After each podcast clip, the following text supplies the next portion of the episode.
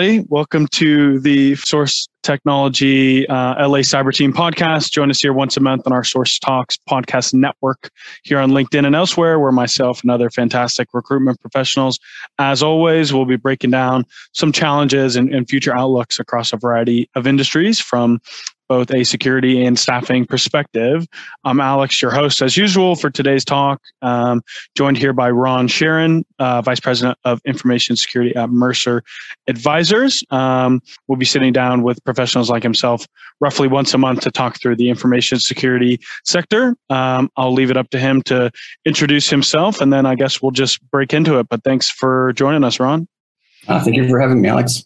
Good. Glad to hear it. Um, I guess just to get started, if you're willing to maybe give like a brief background on yourself, how you got into security would be helpful, and then maybe about your current role and, and where you sit within the industry. Yeah, of course. So I've been doing uh, technology for about 18 years now. I started uh, um, going into cybersecurity about nine, 10 years ago. Um, the transition for me was um, not a standard transition that people do in the cybersec world. Um, I was working on a project, I was working in a company, and I came to my boss and said, Hey, um, we need to have some security in place. And he said, Okay. And I said, Great, I'll work on it. And that's how I became in cybersecurity. Sure. Uh, no, you know, long, lengthy interviews. It's nothing like it is today. It was, for me, it was, it was a, a shift because I saw a need. I said, somebody needs to do it. I'm going to do it. And my boss back then said, okay, do it. So that's how I got into information security. Fair enough. Definitely an interesting journey. And certainly people I talk to in the industry that are at more senior levels all have kind of their different ways that they broke into it. Obviously, like you said, it's not now what it what it used to be. And then currently there at Mercer Advisors, if you're willing to kind of describe some of the responsibilities you have as, as kind of the senior security leader and and you know how you're enjoying it, how you see maybe some problems that you're having personally and maybe some problems you're seeing in the industry in general. Um, so I take care of the entire information security structure in Mercer Advisors. Mercer Advisors is a registered investment advisor. So we take care of people investments, um, taxes, estate planning, etc. Um,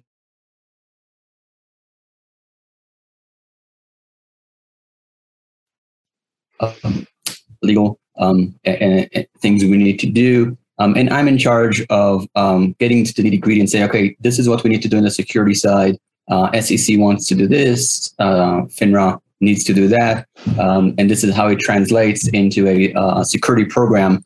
Um, and my job is also to review that security pro- to build a security program, review the security program, and audit uh, uh, the security program, and make sure that uh, we in Mercer Advisors um, do what the policy says we need to do.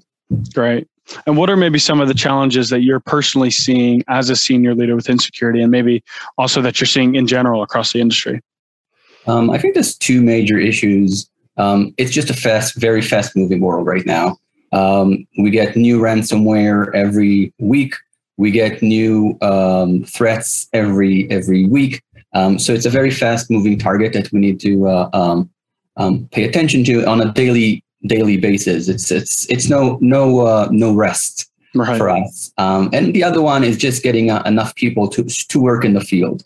Um, we have uh, there was an article a, while back saying there's 450,000 people um, that uh, I'm sorry 450,000 jobs open uh, for cybersecurity professionals, um, which means that we have an uh, we need a lot more people to defend against whatever is coming uh, towards us, uh, especially in the industries that are.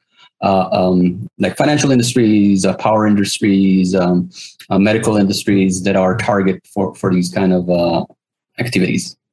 Yeah, fair enough. And I know you and I have talked personally about you know bridging the skills gap and the skills gap in general across the industry. It's certainly something i've talked about plenty on this podcast and i've seen you posting about it yourself on linkedin. You know what are maybe some of the solutions you see towards towards bridging that gap as we say it? Because um, obviously part of it is at the more junior level the entry level people are struggling to break into the industry. There's a lot of barriers. Um, so i'd argue half of it's around that but i would love to hear your thoughts about bridging that gap.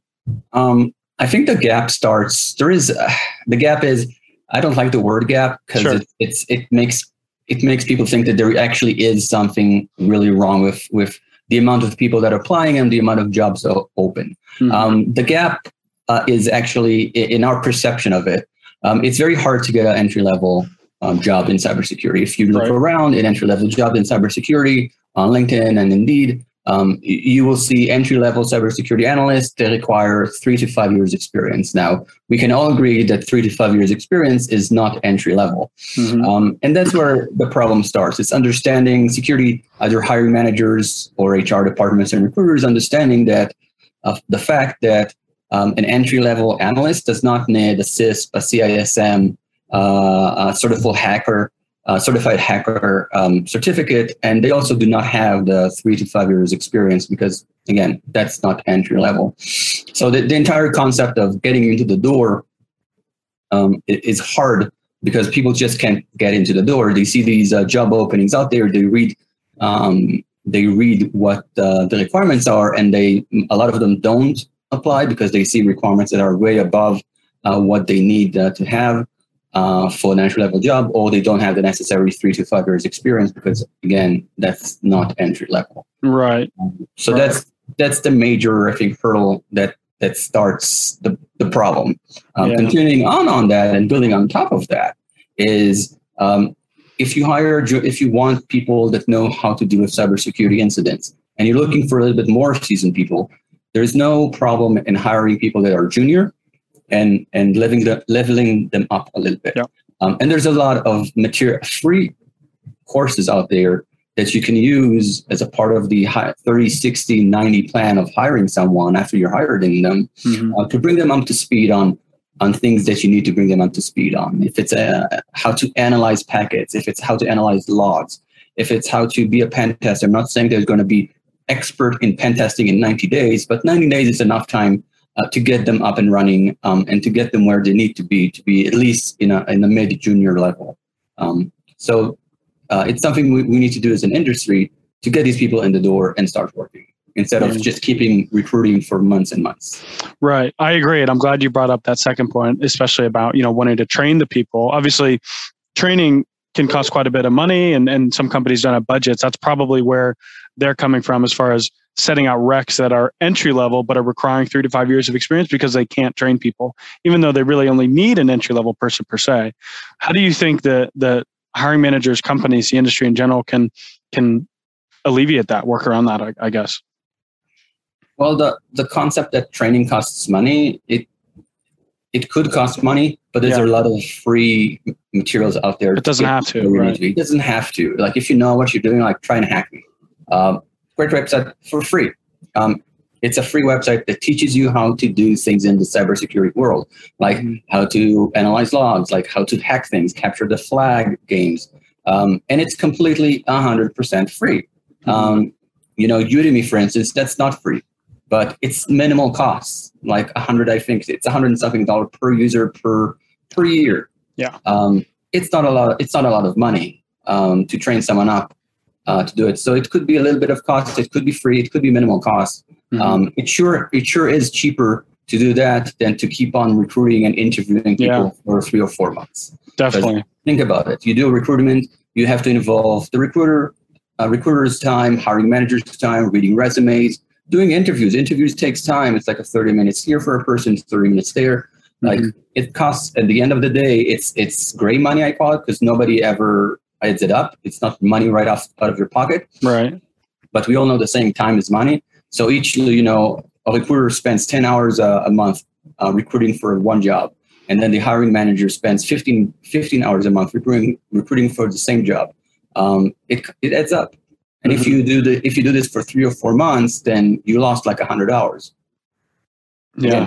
yeah, that's a really good point. I'm glad you brought that up. I think often hiring managers can miss that as far as they're trying to solve the problem with with recruiting and and you know spending a bunch of money on that. But if they just let the person that they're potentially hiring go through training, for example, it, you know it solves the same problem. Obviously, what are some other? Um, I know you mentioned uh, Bug Bounty and HackMe and some other things. What are some other um, external programs that you know entry level people can maybe jump into. I know I've talked about OWASP in the past on this kind of podcast before. What are maybe some others that you might have insight into?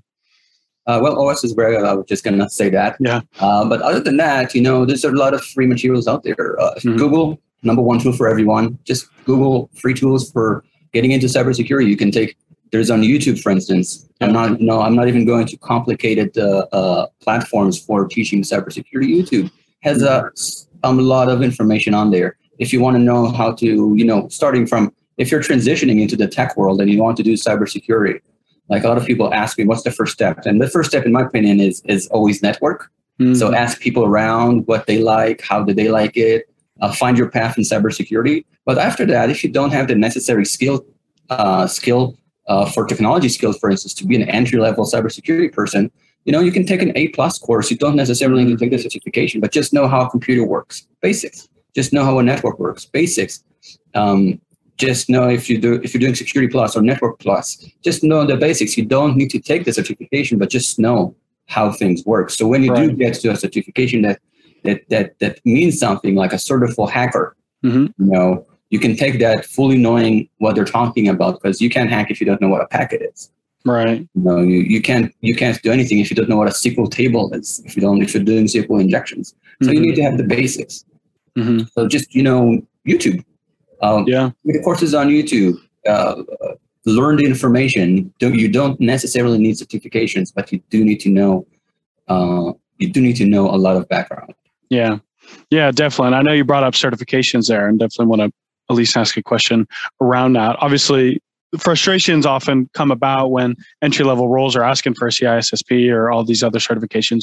When do you think it's particularly necessary that um, more junior people in the industry start looking at certain certifications to get? I know penetration testers, for example, go after like an OSCP and you know certified ethical hacker. When do you think kind of the stage is that, that people should start looking at those, if ever?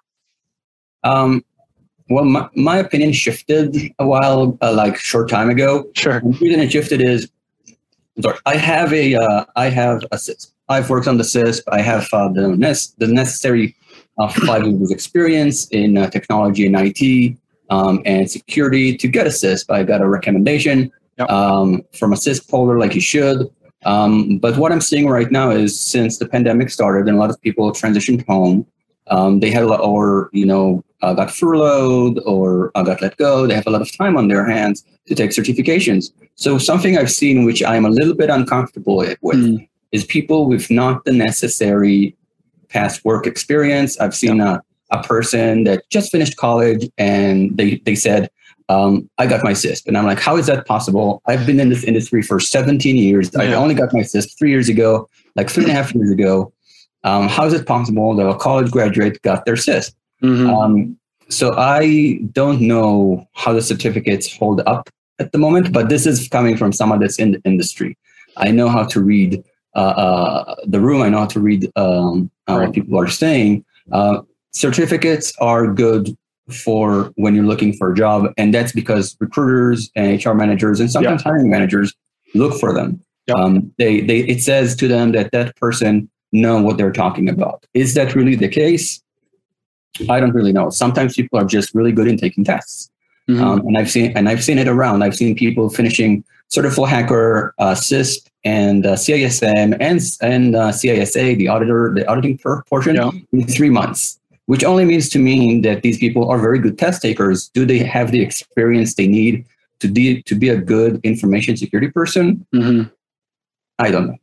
Yeah. So I'm torn. I'm torn between saying because I know that hiring managers are looking for certificates, uh, but because I'm in the industry and I know what to look for and what to look at, I'm kind of on the fence right now when it comes to them. Right, fair enough. And Mike, who we had on our last podcast, also kind of brought up a similar point as far as CISSPs and some other certifications not quite holding up like they used to. Um, you know, you're mentioning somebody right out of college being able to get that. Obviously, that doesn't actually display you know what their skills might be and you know technical recruiters hiring managers need to be able to work through that and oftentimes they don't but on the other hand an entry level job description that's requiring a CISSP is not really productive for the industry. I don't think. Um, definitely not because they don't so kind of a, CISSP. You know, when yeah. you look at these uh, job descriptions, sometimes you see a long list of certificates that yeah. are in information security world, but they hardly relate uh, uh, to each other.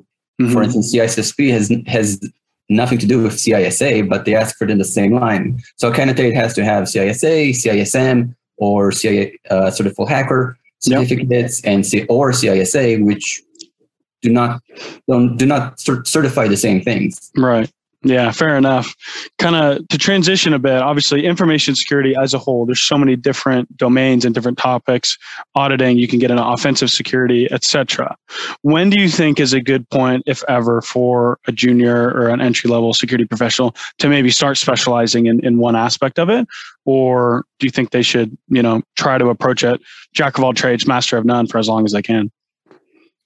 Um, I would recommend uh, finding something early on something that you like. Most people, and that I completely understandable, want to be red team uh, pen testers. Right. They want to be the guys or the girls that sit on a keyboard somewhere trying to hack somewhere because that's mm-hmm. the that's where the excitement is. But that's not where all the excitement is. Uh, excitement is. There's like blue teaming also and GRC. You know, uh, government risk compliance. It's a big deal of it too. If you like reading, if you like writing, that might be an avenue for you as well. Uh, yeah. But I would I would um, recommend uh, to have a that's why I say um, network at the beginning when you start your journey in cybersecurity. Just see what's out there, see what people are saying. A lot of people are posting their current journey, uh, so read about it. Um, um, follow uh, recruiters, uh, cybersecurity recruiters, and headhunters because they keep they all the time, but they post. Um, yep. So uh, so do you, Alex? Yeah. Um, a lot of time they post things that that uh, are not on on the job boards, um, mm-hmm. and you can get into and you can read what what's the necessary qualifications for it there if you're gonna think about if you're gonna like it or not. Mm-hmm. Um, so always network, always find a find where your path is early on because you don't really want to make like a shift in the middle of the road. That's that's kind of bumpy. Right. Yeah. Fair enough. That's great insight. I think, I mean, the networking piece with any industry is going to be crucial, not just security, obviously, but I think, you know, people like yourself and, and Mike, who we've had on in the past, recruiters, like you said, it's good to, to make those connections. Um, and I'm, you know, us two seem to certainly be open to that kind of stuff. Um, I want to ask as well, we've talked about it on the podcast plenty of times, but as far as like certain underrepresented groups in the industry, you know, women, some veteran groups, you know, how do you think that they specifically, or how do you think the industry can be more open or more able, accepting of, of those kind of groups? Um, so especially veterans, if we're talking about veterans, they have uh, their their path to cybersecurity is a very interesting path. And yeah. um, I had a uh, person reach out to me and saying to me, um, "Hey Ron, I'm uh, I'm uh, I'm going to be out in a couple of weeks." Um, he that person is a um, uh, I believe it was 12 years experience in Air Force intelligence. Mm-hmm. Um, and when he applied uh, for jobs, uh, the response was, "Well, you're you're great. You're just not technical enough." And I'm thinking in my head, you you, you actually rejected a 12 year veteran of of in, of Air Force intelligence because right. they weren't technical enough. And like I said, you know, technical skills you, you, can build you can build them. It's it's it's not hard. It's A plus, network plus, security right. plus. These are the basic technical skills. It's you can probably learn it in less than 90 days. So you rejected a 12 years experience in in in uh, Air Force intelligence because they didn't have uh, X amount of, of of experience. And I'm and I'm a big supporter of the 70 70% rule. It's, mm-hmm. uh, it's something that I've read about the Marines. It means that 70, if you have a, a, a confidence of a decision in 70%, it's like you're having it, it's 100%. You, you go forward with that decision. So even if you have a, a candidate which only has like 70% of the qualification, um, and that doesn't apply, of course, to federal jobs, this is in uh, uh, non federal jobs. If they have 70% of the qualifications, hire them and you know you put them in you have a 30 60 90 onboarding plan for those people yeah. and bring them up to par. Because where are you going to find out there for instance a 12 year veteran of of air force intelligence? You're not. Like yeah. it's there so that skill set you will never be able to find you, you can have a lot of people that have like technical experience and you can teach technical experience. That's not yeah. that's not a deal breaker. Yeah. Yeah that's great. It's good insight and it's good anecdote story wise those are kind of the main questions I have as far as you know where the industry's at, some of the issues we're seeing. I'm curious if you have a question for me, obviously on the talent side, you know, working in a variety of different companies and industries. Do you have any questions about you know the state of the security industry from the talent side? Yeah, what's the, what's your biggest pain point?